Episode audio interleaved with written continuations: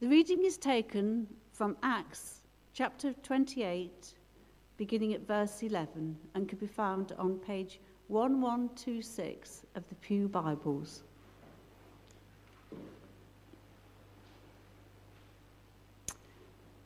After three months, we put out to sea in a ship that had wintered in the island. It was an Alexandrian ship with the figurehead of the twin gods Castor and Pollux. We put in at Syracuse and stayed there three days. From there, we set sail and arrived at Rhegium. The next day, the south wind came up, and on the following day, we reached Puteoli. There we found some brothers and sisters who invited us to spend a week with them, and so we came to Rome. The brothers and sisters there had heard that we were coming, and they travelled as far as the Forum of Appius and the three taverns to meet us. At the sight of these people, Paul thanked God and was encouraged. When we got to Rome, Paul was allowed to live by himself with a soldier to guard him. Three days later, he called together the local Jewish leaders. When they had assembled, Paul said to them, My brothers, although I have done nothing against our people or against the customs of our ancestors, I was arrested in Jerusalem and handed over to the Romans. They examined me and wanted to release me because I was not guilty of any crime deserving death. The Jews objected, so I was compelled to make an appeal to Caesar. I certainly did not intend to bring any charge against my own people. For this reason, I have asked to see you and talk with you. It is because of the hope of Israel that I am bound with this chain. They replied, We have not received any letters from Judea concerning you and none of our people who have come from there has reported or said anything bad about you. But we want to hear what your views are, for we know that people everywhere are talking against this sect. They arranged to meet Paul on a certain day and came in even larger numbers to the place where he was staying. He witnessed to them from morning till evening, explaining about the kingdom of God and from the law of Moses and from the prophets, he tried to persuade them about Jesus. Some were convinced by what he said, but others would not believe. They disagreed among themselves and began to leave after Paul made this final statement. The Holy Spirit spoke the truth to your ancestors when he said through Isaiah the prophet, Go to this people and say, you will be ever hearing, but never understanding. You will be ever seeing, but never perceiving. For this people's heart has become calloused. They hardly hear with their ears, and they have closed their eyes. Otherwise, they might see with their eyes, hear with their ears, understand with their hearts, and turn, and I would heal them. Therefore, I want you to know that God's salvation has been sent to the Gentiles, and they will listen to me. For two whole years, Paul stayed there in his own rented house and welcomed all who came to see him. He proclaimed the kingdom of God and taught about the Lord Jesus Christ with all boldness and without hindrance. This is the word of the Lord. Good morning. Good morning. Thank you, Janet. My, my mind is still slightly boggling with the idea of my DNA going to Pluto and back. I don't know about you. Is that actually true? Is that a real fact? Or is that a slightly floating fact? I don't know. I'd be impressed if mine went to Birmingham and back. I don't know about Pluto.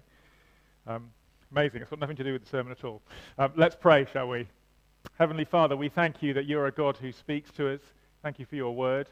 Thank you for your amazing creation. And uh, we pray that you'd Help us to be encouraged by what we hear and that we would know your voice speaking to us by your Spirit. In Jesus' name. Amen.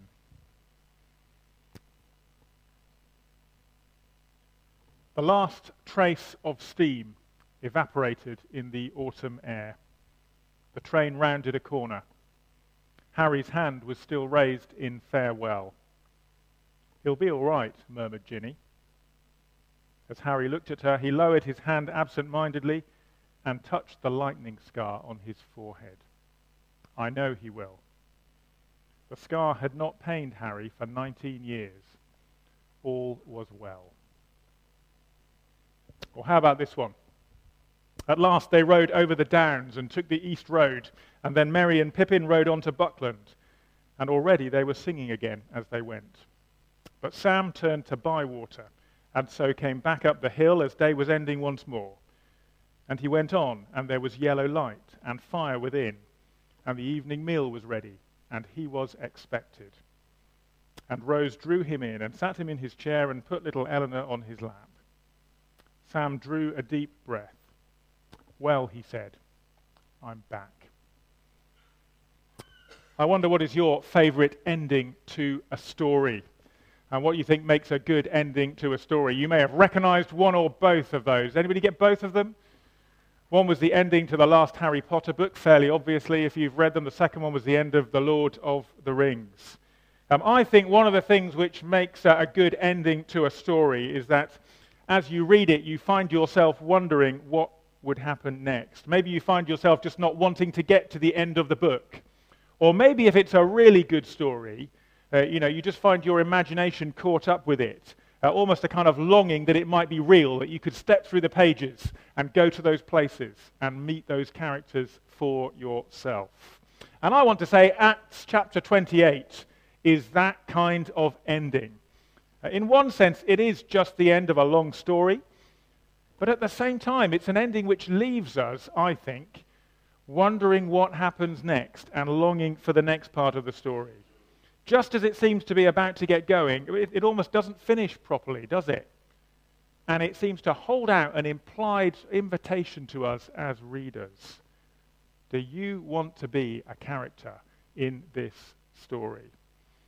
Um, if you've been with us over the last few uh, weeks and months as we've read Acts, you'll know it all started in Jerusalem with the risen Jesus ascending to heaven. And just before he did so, he said to his disciples, You will be my witnesses in Jerusalem and in all Judea and Samaria and to the ends of the earth.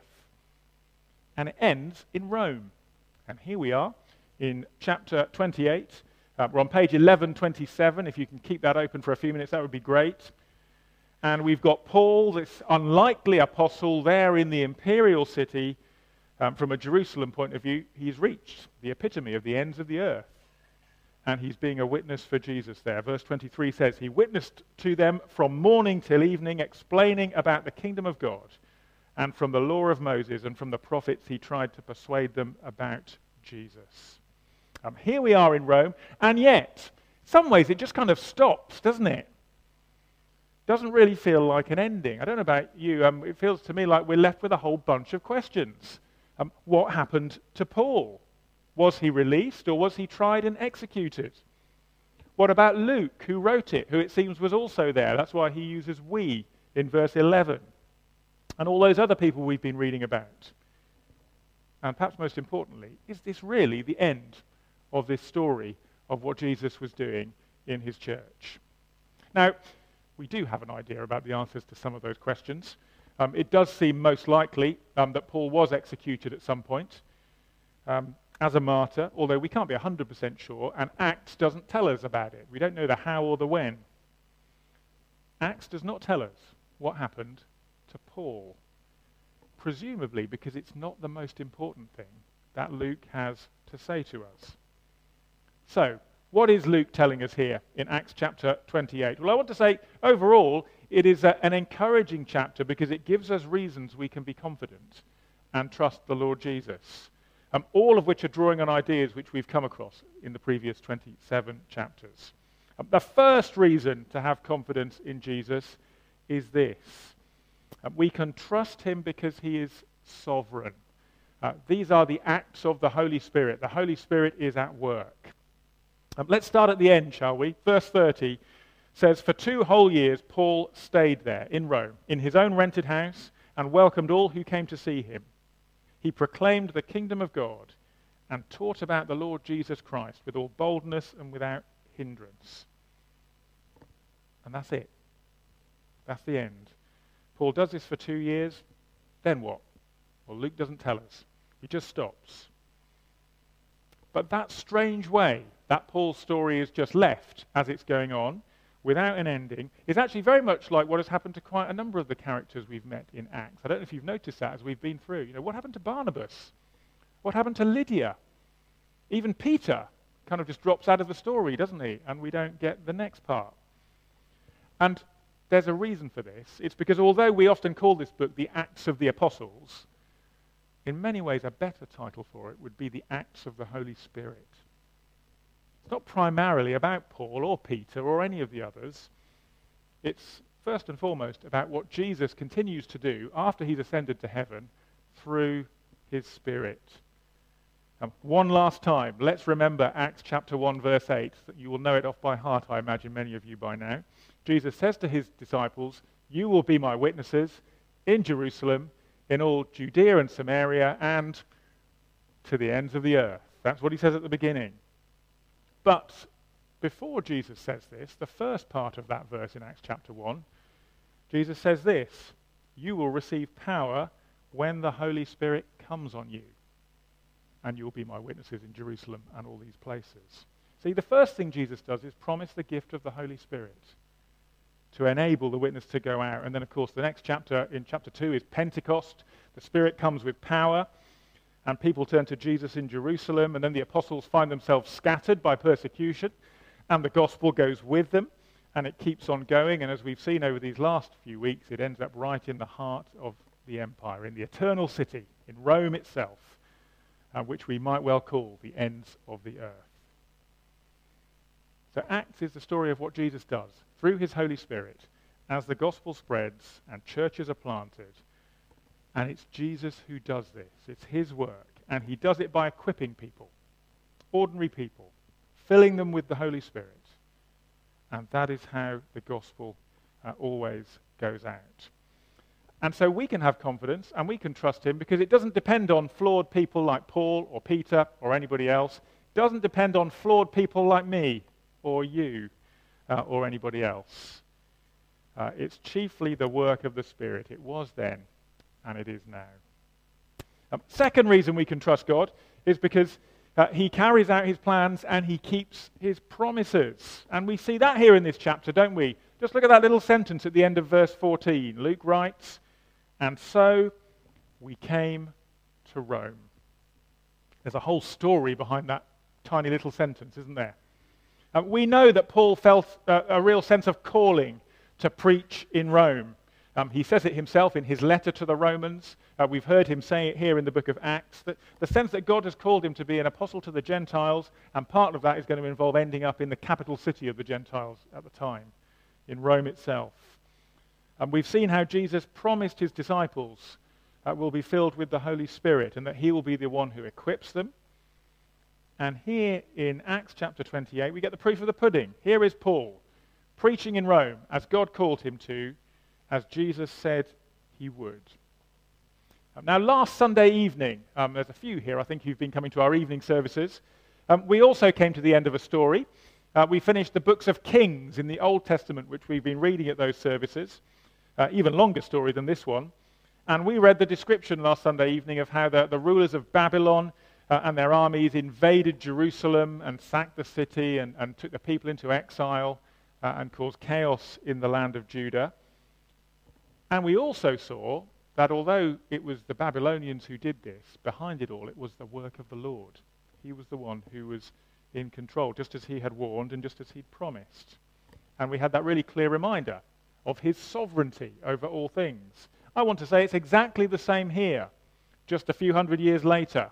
You know, in the last few chapters of Acts, what have we seen? We've seen the religious leaders in Jerusalem stirring up trouble for Paul. We've seen him tried before various characters, Agrippa and Felix and Festus and other people, um, appealing to the emperor himself. Uh, we've even seen the power of the natural world, haven't we, a couple of weeks ago as he's shipwrecked and ends up on a beach in Malta. But through it all, it's been the Lord's work. He's been the one uh, guiding all things, bringing Paul and his companions to the place where he said he would bring them to do what he called them to do. Who was it who took Paul to Rome? You know, was it Festus? Was it the storm? You know, was it uh, uh, Caesar himself? Well, in one sense, yes. But the clear message from Luke is that behind it all is the hand of God over all things. And so from verse 17 onwards, there is Paul witnessing to the crowds of people who come to visit him. Um, verses 11 to 16 have kind of described his journey to get to Rome, first of all. But there in verse 23, we're told from morning till evening, um, he's witnessing. Verse 28, it's about God's salvation, which has been sent to the nations. Paul, in the place where God wants him, doing the work that God has called him to. And I want to say that gives us, again, confidence to trust in God that he will do what he has said he will do. And we see it again and again, don't we, through thousands of years in the Bible. We have a God who makes promises, and he keeps his promises. And then thirdly, uh, we can trust God because he's the God who provides for his people. Um, it's the slide before that, I think, if you've got another one there, Graham. That's, you've just given a clue to the end of the sermon there, but never mind. We can look, we can, we can, we can look forward to that in a bit. Um, we can trust God because he provides for his people. Um, last time we saw how the Lord promised to deliver Paul and all his companions in the middle of that terrible storm, and he did. Um, but there are all kinds of other little reminders here of the ways in which God opens doors and provides what we need. I mean, how amazing is it in verse 15? Paul arrives in Rome, and it says, The brothers and sisters there had heard that we were coming. They traveled as far as the Forum of Appius and the Three Taverns. It sounds like a pub, doesn't it? Um, or maybe three pubs. Um, to meet us. But we're told at the sight of these people, Paul thanked God and was encouraged. Paul knows that this wonderful encouragement is not an accident. The Lord knows what he needs, and he provides even more generously. That is what Jesus is like. He knows what we need. We can see it again in, in the way in which Paul's imprisonment seems to be more like a house arrest, doesn't it, really? He's got quite a lot of freedom. Verse 16 suggests it. Verse 30 tells us that he stayed there for two years in his own rented house, welcoming visitors, proclaiming the kingdom of God and the message of Jesus, basically having an open door to do what he's been called to do. And again, this is what God does, isn't it? And I know that many of us have experienced this for ourselves in our own lives, um, because you've told me the stories, and in the life of our church. One of the things that I suspect we could be better at doing is sharing the stories with one another of what God has been doing, what He's been showing us, um, things He's been saying to us. I've been struck recently by some of those things that people have shared with me, a sense that the Lord has um, already been speaking to them about something and, uh, and just giving a sense of assurance that He really is in control. We need to talk about these things. Um, I see it partly when I look back over the last few years with the Hub Community Cafe project, if I'm honest, um, which dates from before I was here at St. Luke's, which has taken much longer than many of us originally hoped it would. And I know that different members of the Hub team at various times have thought, is this really not going to happen? And yet it seems several times, just at the right moment, the Lord has said something or done something which has said to us, it's all right, keep on pressing on. I do know what I'm doing. We're not very good at trusting that, are we? And it's come in, in the form of, um, at, at times, a provision of gifts towards the cost of the project, or a breakthrough in some of the interminable legal work behind it, and of course, just recently in that amazing grant that we received from the government. Um, I'm seeing it too in the process of preparing to plant a new congregation in Thurmaston as well, if I'm honest, um, which we've been working towards for several years, although going back to 2017, 2018, we didn't know where we'd be able to plant a, a congregation. You know, but here we are, and we've had an invitation from the local vicar, and we've had a request from the bishop to get involved. We've um, appointed Steve. We've found that there's an open door in the school there, and we've had various people from the local community um, saying things, um, uh, hearing that they've been praying for that place. Uh, even before we were getting involved. And again, it's that sense, isn't it, that if we just trust the Lord, He does know what He's doing. He will guide us and provide for us. Um, and that is the pattern, both here in Acts and in our own experience, of the Lord giving His people exactly what we need. Not always what we want, but what we need. When we need it, and not before. Um, Paul didn't know how God would get him to Rome, did he? I'm sure he didn't know that it would involve all those trials and, and shipwrecks and riots. Didn't know that the Lord would encourage him with friends and kindnesses just at the right moment sometimes. Uh, but he trusted that he would get him there. Um, and so, to be honest, I sometimes wonder uh, will we be able to do this thing or that thing, which we're seeking to do as a church, whether it's planting or building or whatever it might be? But the evidence of the last few years is that the Lord knows what he is doing. He provides. He wants us to learn to trust him, and so he wisely doesn't give us everything in one go, or we might just think that we don't need to bother praying and throwing ourselves on his mercy anymore, but we just assume that we can do it. And it's his work, the Spirit's work. And like Paul, we just need to join in. Um, so that's it. That's the end of Acts. And then it just stops. So, what is going on uh, in all of this? Well, finally, I think this is where the invitation comes to us. Um, I mentioned earlier, didn't I, that the best stories make us want to join in with them and actually be a part of them. And at the end of Acts, that sort of invitation is for real. Jesus' promise was that his witnesses would reach the ends of the earth. Now, in one sense, that's Rome, kind of symbolically. But of course, in another sense, there were all kinds of parts of the earth that were yet to be reached. Rome was just the beginning, the place from which all roads went out into the rest of the empire and beyond, um, across mountains and across seas and oceans, even to places like Thurnby in the end. Paul might have finished his part of the journey, but others were going to need to continue it in the years to come. And always it would be the Holy Spirit guiding, leading, providing, opening the doors. Always it would be about the people of God being witnesses to Jesus to the ends of the earth. Uh, we come to the end of, of Acts 28 as his people, and the implication is that Jesus speaks to us and says, Well, what happens next in this story? Will you be part of the continuation of it? And that's a great invitation to accept, isn't it? Doesn't that just uh, make our hearts jump. This is a story which is not just fiction, and it's not just about other people, it's actually about you and me. And we can accept Jesus' invitation with confidence because he still calls his people to be witnesses, but he provides his spirit uh, to give us what we need. Uh, he's the, the God who keeps his promises and fulfills his plans. And so even when it feels hard, we can trust him.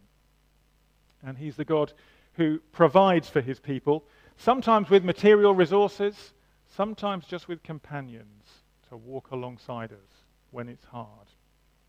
He's done it before. He's done it for Paul. He's done it for many others since. And so we have reason to be confident he will do it again. So, here's the ending to another famous story. You might be able to guess which one it is. The professor said, It'll happen when you're not looking for it. And don't talk too much about it, even among yourselves. And don't mention it to anyone else unless you find they've had the same sort of adventures themselves. How will you know? Oh, you'll know, all right. Odd things they say, even their looks will let the secret out. Keep your eyes open. Bless me, what do they teach them at those schools? And that is the very end of the adventure of the wardrobe. But if the professor was right, it was only the beginning of the adventures in Narnia. Well, it's a great ending that just makes you want to pick up the next book, doesn't it? But of course, we can't actually step into Narnia, more's the pity. Only read about it. But Acts 28 leaves us and says to us, this is the very end of Paul's adventure and of his journey to Rome. But if Luke is right, it was only the beginning of the adventures of the Holy Spirit. And we are invited to step into this journey, into this story, and join the cast. Let's pray.